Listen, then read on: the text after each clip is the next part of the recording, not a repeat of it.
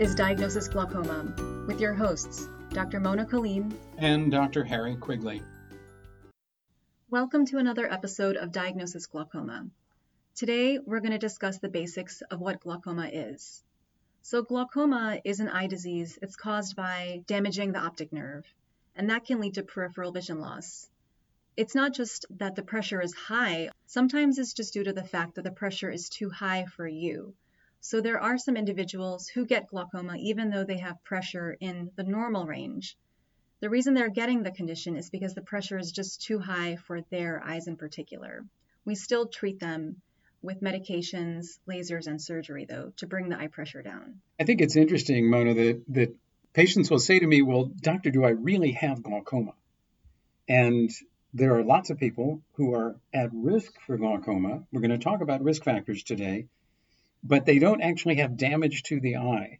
So, strictly, when ophthalmologists talk about glaucoma and they're talking to each other, they mean people who have damage to the eye that we can measure, either that the structure of their eye, the number of nerve fibers they have, is damaged, and usually that goes along with their inability to have normal sensitivity in their mid-peripheral visual field in the visual field test. So, for the ophthalmologist to say glaucoma is present, means that two things are true. The eye is structurally abnormal by losing some nerve fibers, and the ability to see dim lights has been diminished in that person's eye.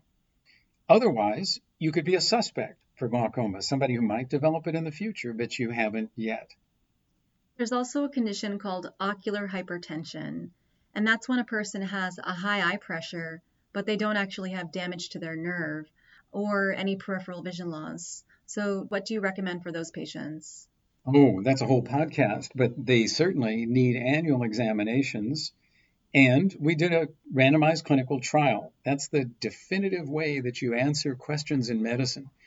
Half of the people who had this ocular hypertension in that study were given eye drops every day, both eyes. And the other half were not treated. And 10 years later, 80% of the people were doing beautifully, whether they were treated or not. But if you look to see what was the rate of getting the earliest step of glaucoma, pretty subtle, but it was there, those who had the treatment, in this case with eye drops, did twice as good. So, what the study showed was that ocular hypertensive persons have a low risk for developing glaucoma, but that if you wish to take therapy for it, you can lower that risk by a factor of two. I do want to point out that the American Academy of Ophthalmology and the American Glaucoma Society recommend that individuals who have ocular hypertension but have not actually developed glaucoma still do come in for an eye exam twice a year and continue to get monitored just like a glaucoma patient would be monitored. So there are official definitions of glaucoma, but then there's how are you doing with it? And one of the things that we talked about was the optic nerve is this connector between the eye and the brain. There's three layers of cells in the eye, the retina of the eye that does your seeing. That's the nerve tissue. And the last of those, the ganglion cell, has a fiber that runs from the eye to the brain almost two inches long. So this little teeny nerve fiber is a great big long thing. And what happens is it goes out the back of the eye from within the eye, where the pressure is a little higher, to the brain tissue, where the pressure is a little lower. And that transition between higher pressure in the eye and lower pressure in the brain is a weak spot. It's kind of the Achilles heel of the eye. That's where glaucoma goes after the ganglion cells, and that's why they die, because they're going through a weak spot. And your weak spot might be stronger than mine, in which case I'm more likely to get glaucoma than you are. Those are all really great points. And I want to mention that all of that is actually discussed in our book. You can find it on our website, www.diagnosisglaucoma.com. Can you remind us the title of the book again? Well, it has the unusual title of Glaucoma What Every Patient Should Know. And it's available. You can order it on Amazon. It has a Kindle version for those who like to do that. And it is, as far as we can tell now, the number one glaucoma book online for people because it has a lot of what we're talking about here, but broken down into individual chapters, uh, starting from the basics and going through to lots of important stuff about surgery and treatment and medicines and the later stages of disease, even. I think next we can start talking about symptoms. So, you know, Harry, something I find really scary is that often there are no symptoms of glaucoma, which is really why it's so important to get checked. There are two major kinds of glaucoma, and they can be a little bit different in terms of the symptomology. There's something called open angle glaucoma and something called closed angle glaucoma. People with open angle glaucoma, which is the majority of cases, usually only feel eye pain when the pressure is really high. On the other hand, people with the closed angle type are more likely to get things like headaches and have visual disturbances like a, like halo vision. And the management of these two types of glaucoma are very different. We're going to have episodes dedicated discussing each one in greater detail. I think if you said to me how many patients who I've seen over these many years had symptoms that were caused by their glaucoma and that symptom brought them in, the one symptom that they usually have is that unfortunately they've noticed that they've lost their vision in one eye. They woke up one morning with their face in the pillow and the eye that was looking out at the room couldn't see anything. And it wasn't until they lifted their head that they realized that that eye was gone. You say, well, how could it go so fast? And the answer is it isn't fast. That's why it isn't noticed. It's long, slow, gradual. I've had medical school professors who use microscopes every day come in and tell me they just need new glasses, but they don't have any real eye disease, and they have already got advanced glaucoma. We wish there were symptoms from open angle glaucoma because it would bring people in sooner. So, as Dr. Kaleem said, without getting regular exams for those of you who are at greater risk, you won't know. And we're about to tell you, are you at greater risk? I do want to also mention that in case you don't have access to going to see an eye doctor, there are usually health fairs and screening exams for glaucoma and other eye conditions that you can find in your community. It's interesting. I ran um, health fairs and screenings in the community for some years. And while we do find patients with glaucoma, the most common things we find actually aren't glaucoma. So while you could go to a health fair, I think you'll get good information. But the best thing the health fair can do for you is to get you to go to get a full eye exam if you're at risk. Oh, and I do also want to mention that people who are found to have glaucoma at one of those screenings can actually register for the AGS CARES program. So AGS is the American Glaucoma Society, and we do have a program for individuals who are uninsured or don't have enough money to pay for the evaluation and, and care. So again, you can go to our website and find a link for the AGS website. Our website again is www.diagnosisglaucoma.com. And CARES is C A R E S. Harry, I don't know if you hear this comment all the time, but I definitely do. I've had so many patients say to me, Hey doc, I've been getting my eyes checked for years and they always tell me that my vision is 20/20, but then the doctor tells me I have glaucoma. How is that possible? I haven't even noticed anything. I have perfect vision. Yeah, you think your vision is perfect, but it isn't perfect out to the side, and one eye can be injured before the other one. So when one of your two eyes sees the world beautifully, your brain doesn't know that the left eye already has blind spots in it caused by glaucoma. The second is that the doctor may be only measuring your visual acuity or only measuring your eye pressure. But if there isn't a detailed exam of the inside of the eye, and if you're at risk, a visual field test, glaucoma is going to be missed seven times out of 10. They call glaucoma the silent blinder because so many people just don't notice it since we're not really used to getting our peripheral vision checked. So, what, how do we measure this thing we're calling vision loss, Dr. Kaleem? Uh, somebody just said they had 20/20 vision in your office. Where is that being measured? Well, if you're talking about the vision we measure on the chart, that's the central vision. And how we measure patients with glasses also is using that chart against the wall. But we have other kinds of vision. There's our peripheral vision, also our visual fields, and our ability to see contrast. And those are all defined as part of our vision, although maybe we don't really think about it that way. We always think about vision as uh, that number uh, or that equation 20 20. So, how come this guy had 20 20 vision and had glaucoma? Well, the reason is that the very last part of your vision that glaucoma attacks is the dead center where you read the 20/20 letters. I have tons of patients who have 20/20 central vision, but they have advanced glaucoma. And unfortunately, they can't do things like drive or really walk comfortably because they're missing things like steps. If you want to know what that's like, roll up a magazine.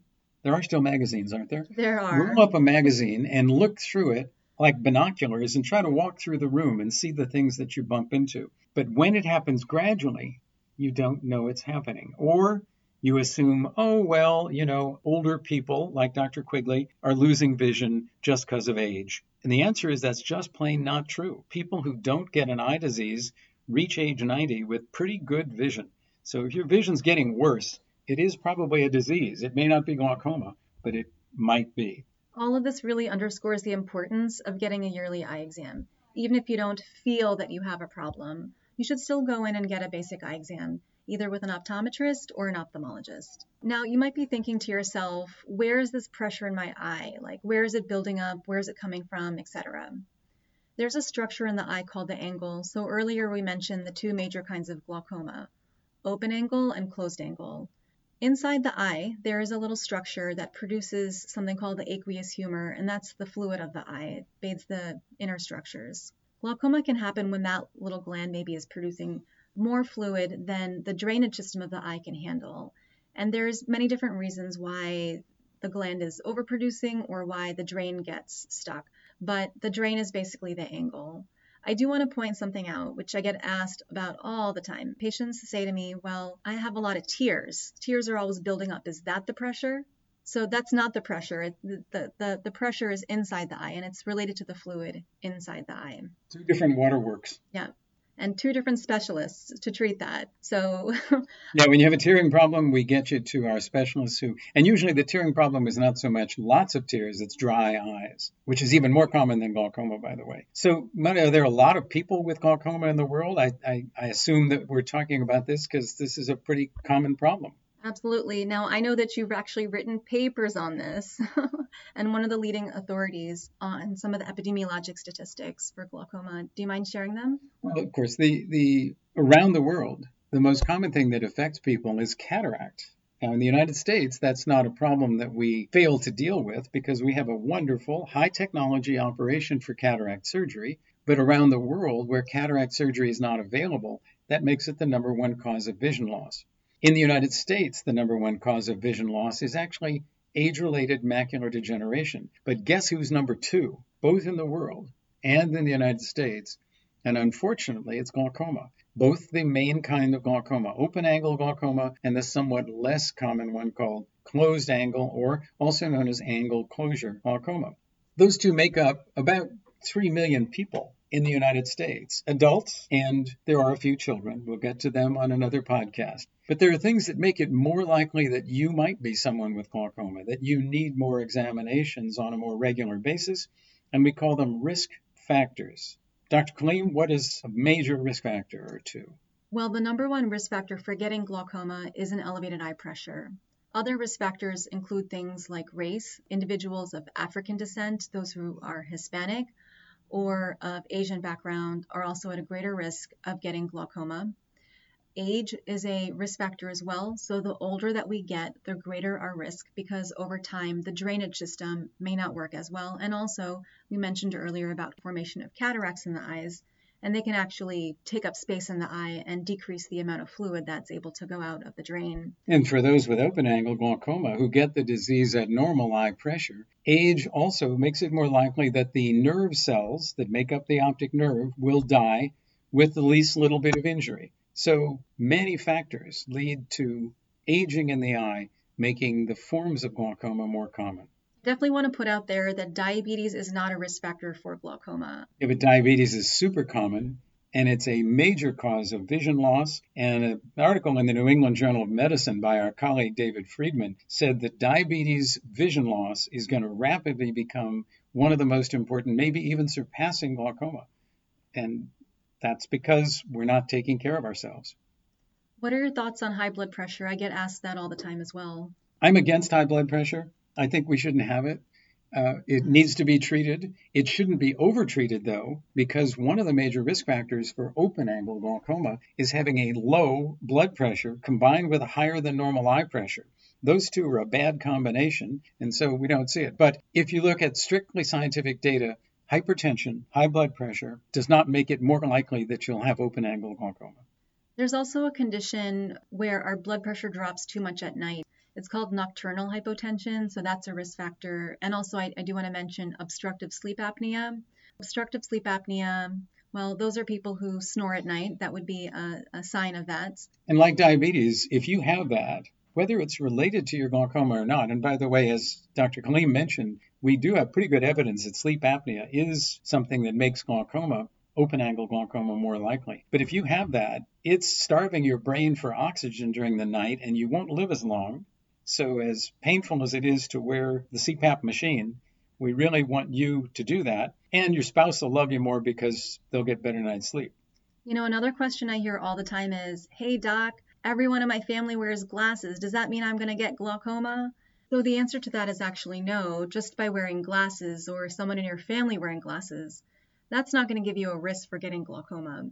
In angle closure glaucoma, hyperopia, which is related to wearing uh, glasses that are needed to see more up near, that's a condition that does put you at risk for angle closure glaucoma because those individuals tend to have a smaller eye. So it isn't the wearing of the eyeglasses, it's actually the physical size of the eye and how the wall of the eye is put together that makes it somewhat more likely that people get the two main kinds of glaucoma. For example, people with severe myopia, severe nearsightedness, the more severe the myopia is, the more likely they are to get open angle glaucoma. Now, another important factor I want to mention is family history. And I know all of you out there have heard me talk about my family history. We actually know that childhood forms of glaucoma are almost always hereditary, but it can happen in adults too.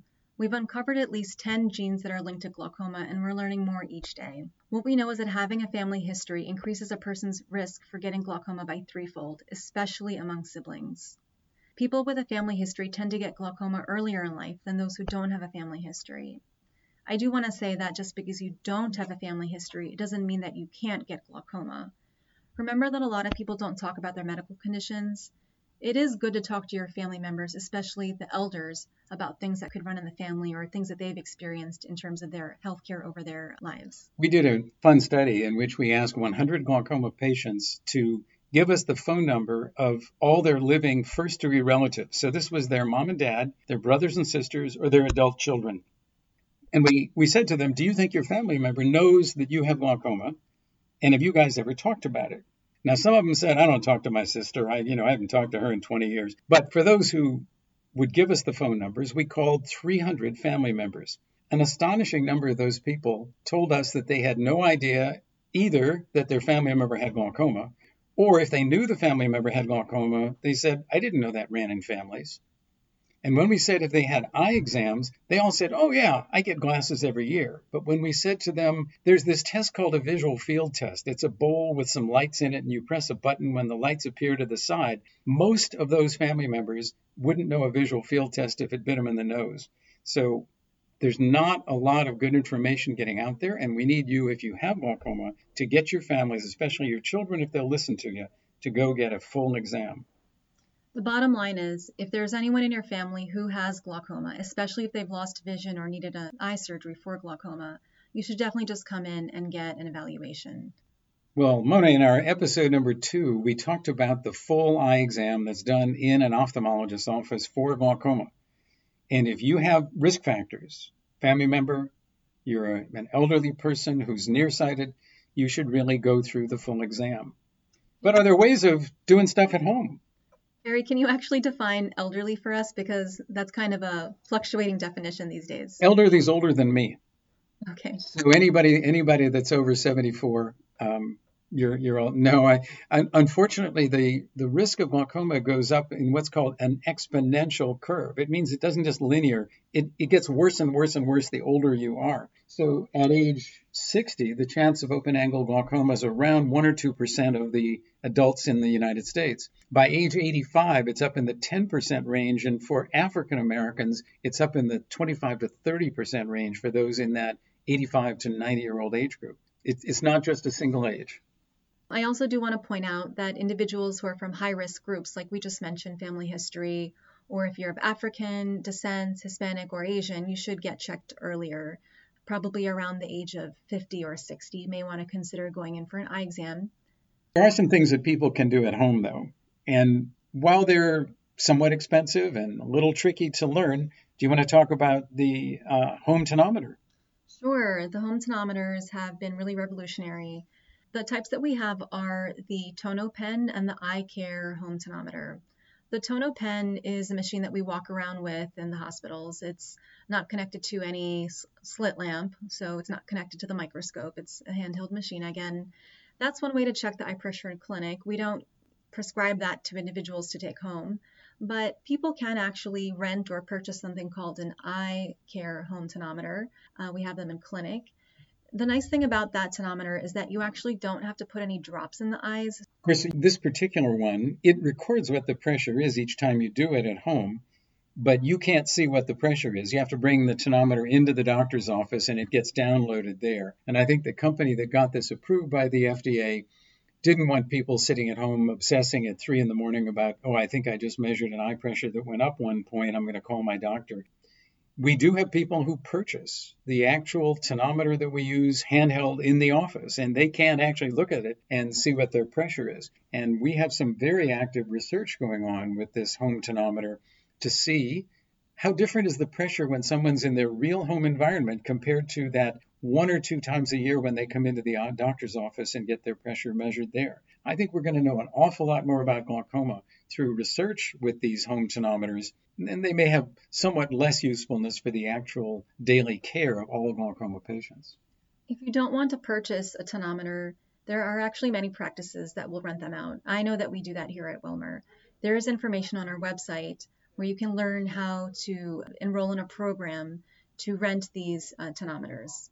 Now, there also have been attempts to do the visual field test to test your mid peripheral vision on a TV screen, or now that everybody's got a laptop at home, to do it on a laptop. It's actually trickier than you might imagine. I tried doing this first in a big study in Africa in the 1990s. And the problem is the ambient light in the room, how bright it is, how dim it is, varies dramatically. How bright your screen is varies dramatically. So it's a lot harder to do a test that's meaningful and really high sensitivity on a computer based program at home. You can do some screening things, and there may well be some ways in which this is done in the future that are a head mounted, like a helmet, that tests your visual field. Two of those are in the process of being worked on right now. But in general, you really have to do, if you want to know if someone's doing well with their glaucoma, they have to do it on the standardized visual field machine in the office. The good news is that there's a lot of interest in being able to monitor glaucoma at home especially like the visual fields and the contrast sensitivity. And we're working on this so that one day in between your appointments, which you should definitely still keep your appointments for all of the required testing and things like the dilated eye exam, that maybe you can monitor your field and contrast sensitivity vision. Thank you for joining us. Until next time, your mom says take your drops.